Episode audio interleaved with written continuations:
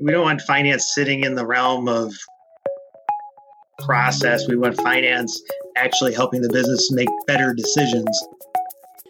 That's Ed Ponegay, a P W C partner and New York consulting leader.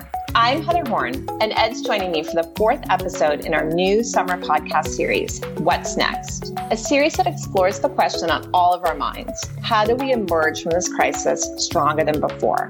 Ed's going to talk to us about his three-step framework for how to transform the finance function into an efficient, value-add part of the organization. So Ed, thank you so much for joining me today. I'm really looking forward to our conversation about a topic that I think was on everyone's minds even before COVID nineteen. And if anything, I think the recent experience people have been having working from home and everything else just accelerated it. But before we jump into sort of the meat of today's discussion, can you just give quick background on you and sort of what you do when you're working with clients?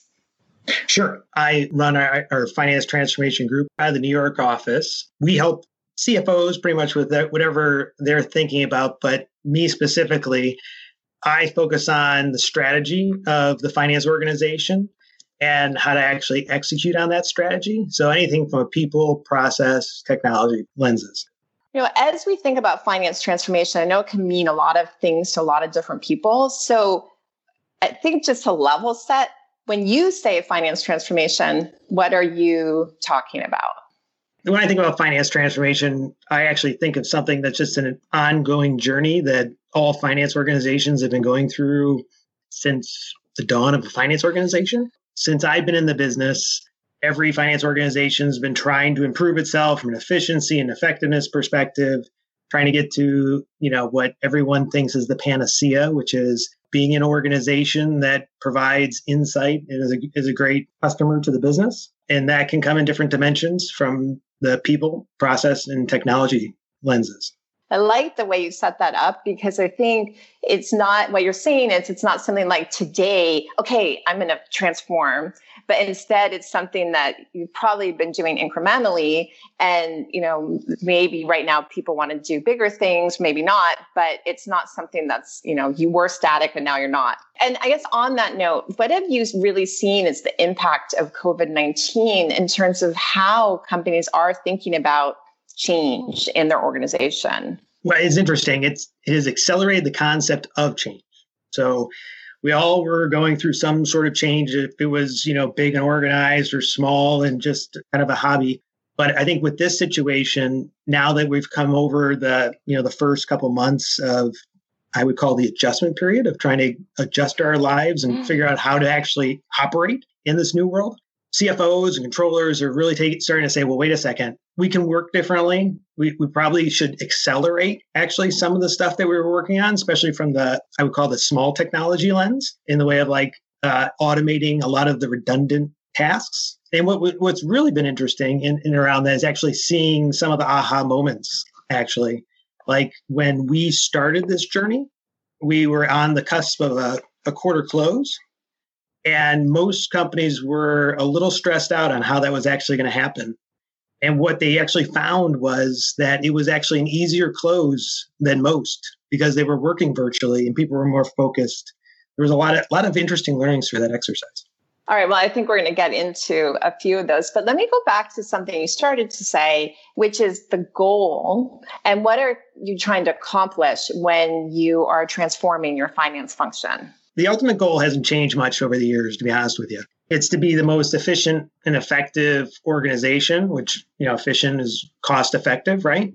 While actually being a, a uh, accretive business partner to the business. So actually being at the seat at the table while the business is making business decisions and bringing that finance lens to those decisions and helping with things like, you know, are we doing the right pricing? Are we making the right, you know, M and A and transaction uh, activities within within the business?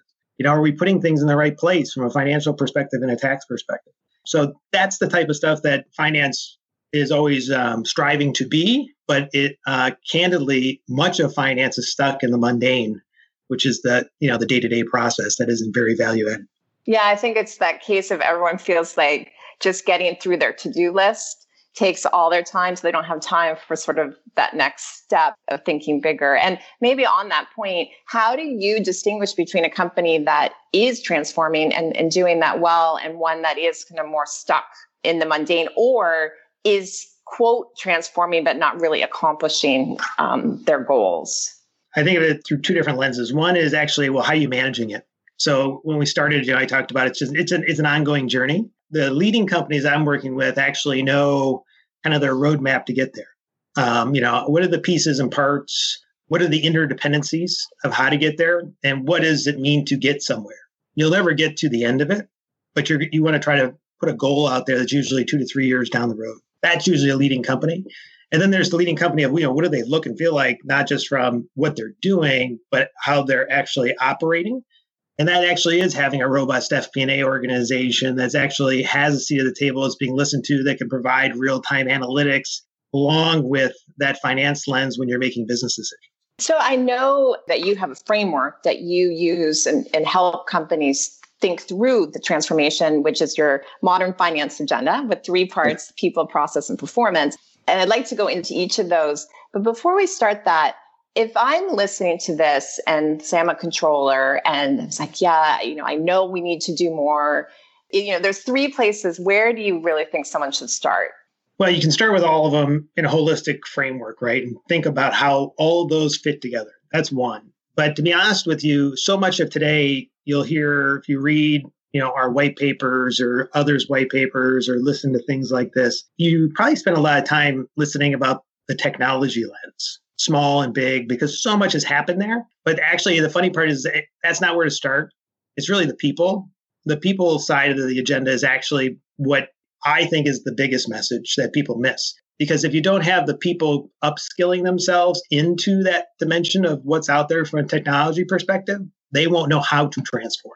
So even a lot of stuff you'll hear me say today or you read that we've written before, you got to take it from the people lens first. And that's not always what it sounds like, but it's really where you should start. All right. So then let's start there. So from the people perspective, if I'm thinking about my team and thinking about how I'm going to take them to the next level, what are some of the key points that I should be considering? The first thing is just basic understanding of what's out there. You know, a lot of the clients that are a little bit further behind just don't even understand all the new technology that's been made available to the typical finance uh, professional and what kind of impact they can make. So when I when I say just basic upskilling, it's getting a portion or, or all of your uh, team somewhat knowledgeable of what's out there, how to use it, where it could be used most effectively. And then maybe there's a smaller population of people that you actually train on the tool. The tools are so powerful. If you if you start there, there's so much efficiency that you can gain by leveraging them. So then, Ed, if I'm thinking about my people and my team, what else outside of technology should I be thinking about? So they should also be thinking about not just the tools, but the other operating models or pools of resource that are available to. So when I think about transforming the finance function, we used to always sprint to outsourcing or shared services, and it was really a low-cost play. Today, it's it's not it's it's not the same play. Um, there's, and it, it can take you two different paths. One path is you may want to use an outsourcer because they can automate you quicker. They may already have all the skills and you you may not want to build that capability or as much of the capabilities you need to move fast. So there's an option there. But then there's the other option, which is actually building that capability and gaining those cost efficiencies yourself. Because usually when you outsource something, they're going to make it very efficient, but they're going to capture a lot of those efficiencies. Whereas if you create those efficiencies, you get to capture all of it yourself. Uh, so there's there's skills out there like that. The other thing is we're seeing a trend towards managed services from a people perspective. So there's a lot of specialty skills within accounting. If you think about it, you know, there's stat accounting, there's tax accounting, there's government accounting and stuff like that. There's, you know, tax around duty drawbacks. Those skills aren't readily available. And we're seeing those going to an outsourced model from a talent perspective. Not only do you need to educate yourself around the tools that are out there, but also the talent pools that are out there that might be more efficient and may get you quicker from point A to point B by leveraging them than trying to do it by yourself. So I was an audit partner before I was doing thought leadership, and I've seen many clients go through various transformations. And it seems like they always started with, let's do skills assessment of our people. And there's tests and interviews and all different types of things. And I think with this goal of saying, okay, do I have the right people? I think people might be looking at their workforce and saying, I don't think I have the right people because they don't know these new tools and they don't have these special skills. So what do you say to someone who's who's thinking that? What's interesting, uh, and we're a great example, I'll get into ourselves, PwC is, but a lot of the people you have today have the ba- basic blocking and tackling what you need. A lot of clients think, oh, I got to go hire all these data scientists. Well, you may have to hire a data scientist or two, but you probably have some tools in your tool chest that are already under your umbrella that you can retool or just upskill. And the great thing is they already know the company, right? So they have that basis that you don't have to teach. They already have the accounting and finance knowledge. They know the systems and the technology, and they're just another thread that you need to upskill them. And the example I was going to use is actually us as PwC. That's what our controller did. He went to his team and said, hey, I'm going on this journey for the next couple of years. If you want to take yourself from here and make yourself this person, you're going to come on the journey with me, and I'm going to invest as much money as I can in you to to make you that person. And that's a great story because he he brought it along probably, you know, seventy-five percent of the people. And now they've got skills that candidly we use internally as a best practice. There is lots of opportunity for the finance professional and for leadership to train those professionals in some other things, not just go out and find all kinds of new people. Yeah, and I guess it goes back to your point that you've made briefly, which is that if you do outsource, and I, I would guess it's the same with managed services, you are gaining efficiency, but then you're losing all that knowledge that you could be building within your organization. Yeah. And that's why it's important to think about it in the multidimensional, like we were talking about, not just through one lens, because there's the answer is there's probably a right cocktail of all those pieces and parts. There's just not one right answer. Well, and I guess it goes back to the point you made to begin with, that you need to know where you're trying to go.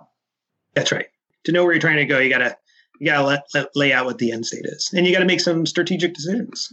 All right. So then I know your framework has a few parts. So why don't we go back to another one, which is the people in action, which would be talking about process. So how do you think about process? And again, starting from a point of maybe there's antiquated processes or things, you know, they people just kind of bolted on, kept bolting on new things. And now they've bolted on working from home. Like, how do you think about changing your process? Well, I think of it almost as getting rid of the process to a certain extent. Um, a lot of these processes are things that we've been doing for years and years and years. And when we think about process improvement, we think of it just around the edges on how just to improve the process. But I think as you think about all the tools that are out there from a machine learning, A I perspective, and if you really look at the process end to end with all the different tool sets, not just E R P, not just small technology, but the whole suite that's available to you, the question really is, is how, how do I eliminate the process as much as possible? The tools that are out there now are pretty sophisticated, and we've seen seamless purchase to pay or order to cash concepts that are being implemented. Uh, seamless closes being implemented. So, I mean, if you put the right thought and investment into it, that that's how I think of it. You know, candidly, you know, when we get further down the road here, there's not going to be too many transaction processing type activities within the future of finance. That's going to go away. It's going to be more around the technical piece and the analytical piece. So, you almost pained me when you said no process. I, I mentioned I was an audit partner. And so as soon as no process, I think no controls. Um, and I don't think you meant no controls. So how do you fit controls into this no process environment? Well, you have an automated process with automated controls. Okay, thank you. I feel I better mean, already. There but. you go. I mean, it, even in today's world where we're a quarter of the way there from a technology perspective, there's so much you can do from an automation of control perspective or using analytics to build controls within it instead of the somebody check a signature that somebody signed something type thing or somebody reviewed something. Um, you know, those are the days of the past, right? So yeah, there's there's lots of opportunity on the control side too. Yeah. So you're talking about better controls, not no controls. Um, yes. So then Ed, on that point, though, and, and going back more seriously to what you were saying, um, you know, you talked about that you can really, you know, change things and the fact that you saw people in the past quarter because you had to do the things differently that people did change their process and actually it was more efficient and, and they found all these benefits. And so if someone is going to take advantage of the current environment, and, and we've seen this on the business side, right? Like where companies have new products and everything else that maybe would have taken a year, this is also opportunity for the finance people. So how can they keep building on that? Okay, this is a great opportunity for change. And let's, again, focus from a process perspective. Well, I think one thing we learned is sometimes, you know, if you think about in corporate America, we get caught up in the mundane, especially as a finance or an accounting professional. You know, there's a saying, you know, don't let perfection get in the, in the way of, you know, getting it right. What a lot of my clients found was they didn't get um, stuck in the mundane of preciseness and or perfection. And so it got they got through the process a lot quicker. So one that tells you is probably the process could have been more efficient just as it was, right? But then also leveraging not only this virtual world, using showing you that you can use twenty-four hour time concepts around the world, you can get a lot more done. So, but that doesn't mean that that's the right answer. It's just processing over twenty-four hours. And so it's, you know, you get something done quicker. Now people are saying, okay, well, that was easy. I've actually gained some time. I actually have some more time to actually think about transformation and how to make things better. And that's always the concept is how do you build that um, additional time in your own team to continue to improve, not just, you know, always taking the cost out, but also leveraging it to, to find other opportunities. Thinking about process and I something that historically, finance teams have really excelled, even, you know, controls, back to my topic, um, process, improvements, et cetera. So how do you see them fitting into the broader organization? Well, the great thing about finance is because of the size and the complexity of finance, we were typically the first ones to do things like shared services, things like R P A when it first came out, machine learning. So most of our clients, finance is actually at the head and of everybody else in all of the new, you know, buzzwords that we use and, you know, uh, uh, opportunities to improve. So what I've seen candidly is they are helping the other back office functions improve also. So, you know, how do you, how do you move to a better shared service model? How do you leverage outsourcers? How do you use these new technologies? So the great thing I see with the, with a lot of my clients who have been proactive around finance transformation is they've had some of those leaders that have led those transformation efforts are now getting bigger and better roles outside of finance and actually helping the organization transform. Then that leads me actually to the other leg of your stool that we talked about, which would be, we talked about people, process, but now performance. And, you know, it's another place I think finance can be a leader. So how does performance fit into this conversation? That's the gist of all of it, right? It's actually getting the information to the internal customers. And so actually understanding, A, where is the data? How is the data organized? How to actually make the data better so that it can actually create real-time information and actually get you eventually to predictive analytics. We don't want finance sitting in the realm of process. We want finance actually helping the business make better decisions. And the reality of it is the performance is is actually the most important leg of that stool when you think about the end state. So that's how we think of it. What would be some examples of if someone is at that point where, you know, they focus on their people, they're making progress on process, then what are some of the types of performance items that people are talking about?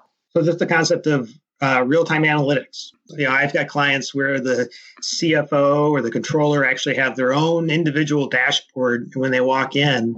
That's what, what they look at. But then also finance organizations providing that exact same type of dashboard for operators within the business, right? It could be could be the tax professional. It could be the general manager on a plant floor, or it could, you know, managing the plant. So you actually have personas of individuals who are getting real-time analytics. Or the other one I think is really powerful, and, and it's really interesting to watch this particular space evolve, but it's actually thinking about, you know, your budgeting and forecasting, actually having true forward-thinking analytics driving that. And that doesn't mean the typical Excel spreadsheet bottoms-up build, but leveraging outside data to provide you insights and saying, this might be where the market's going, and that's driving your budget.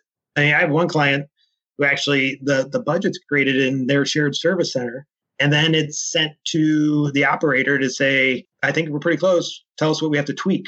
And it's not the operator building the budget and sending it to the center.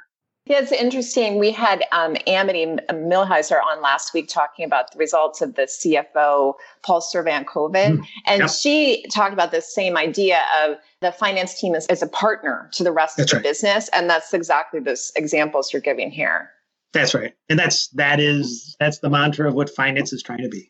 So then looping, I was going to say, looping back to your first point, which is that you need to start with a goal of sort of, you know, what's two or three years down the road. That sounds like a good starting point then, is that being a partner and, and supporting the rest of the business. Typically, that is in some form or fashion, the end state goal that we state. It's the minutia underneath it and trying to figure out how to get there, from system consolidation, leveraging new tools, upskilling my people. That's typically the, the pieces and parts you got to put together to get to that goal. Right. Well, and again, depending where you are on this journey, I think for some people, they they may be thinking, hey, you know, we're doing pretty well. And then other listeners may be thinking, wow, I have a lot to do. So, you know, as we kind of wrap up today, what would be your key takeaway for our audience? Everyone's on a journey. To your point, some people are in different places in that journey. There's no wrong place to be it, uh, on it.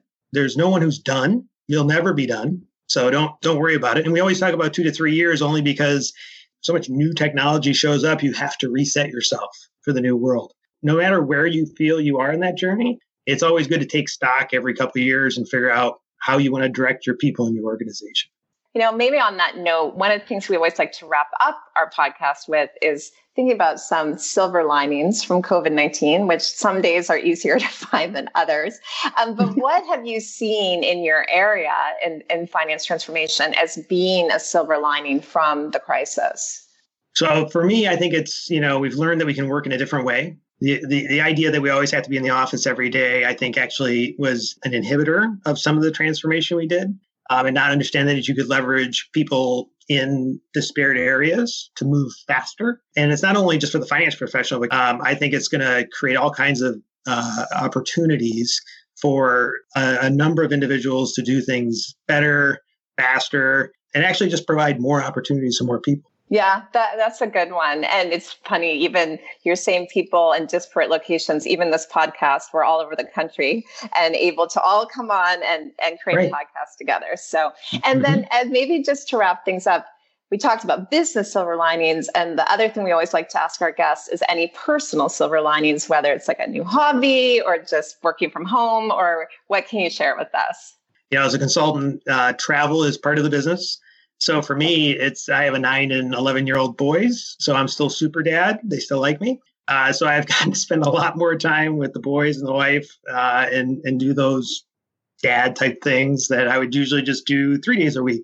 Getting to do them seven days a week. So it's awesome. Yep. Looking into the forward into summer, too. It's a good time to be home. So. Oh, yeah. Yeah. Absolutely. All right. Well, Ed, great insight. Really appreciate you joining me today. And um, thank you for the conversation. Thank you. Thank you to Ed for joining me today. And thank you for tuning in. Join me back here next Thursday for another What's Next episode. For all of your other accounting and reporting questions, check out our Tuesday podcast when each week we help you tackle your accounting issues. So that you never miss an episode of any of our audio content, subscribe to the P W C Accounting Podcast Series wherever you listen to your podcasts.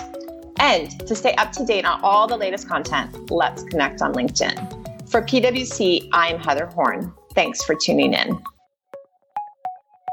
This podcast is brought to you by P W C, all rights reserved. P W C refers to the U S member firm or one of its subsidiaries or affiliates, and may sometimes refer to the P W C network. Each member firm is a separate legal entity. Please see w w w dot p w c dot com slash structure for further details. This podcast is for general information purposes only and should not be used as a substitute for consultation with professional advisors.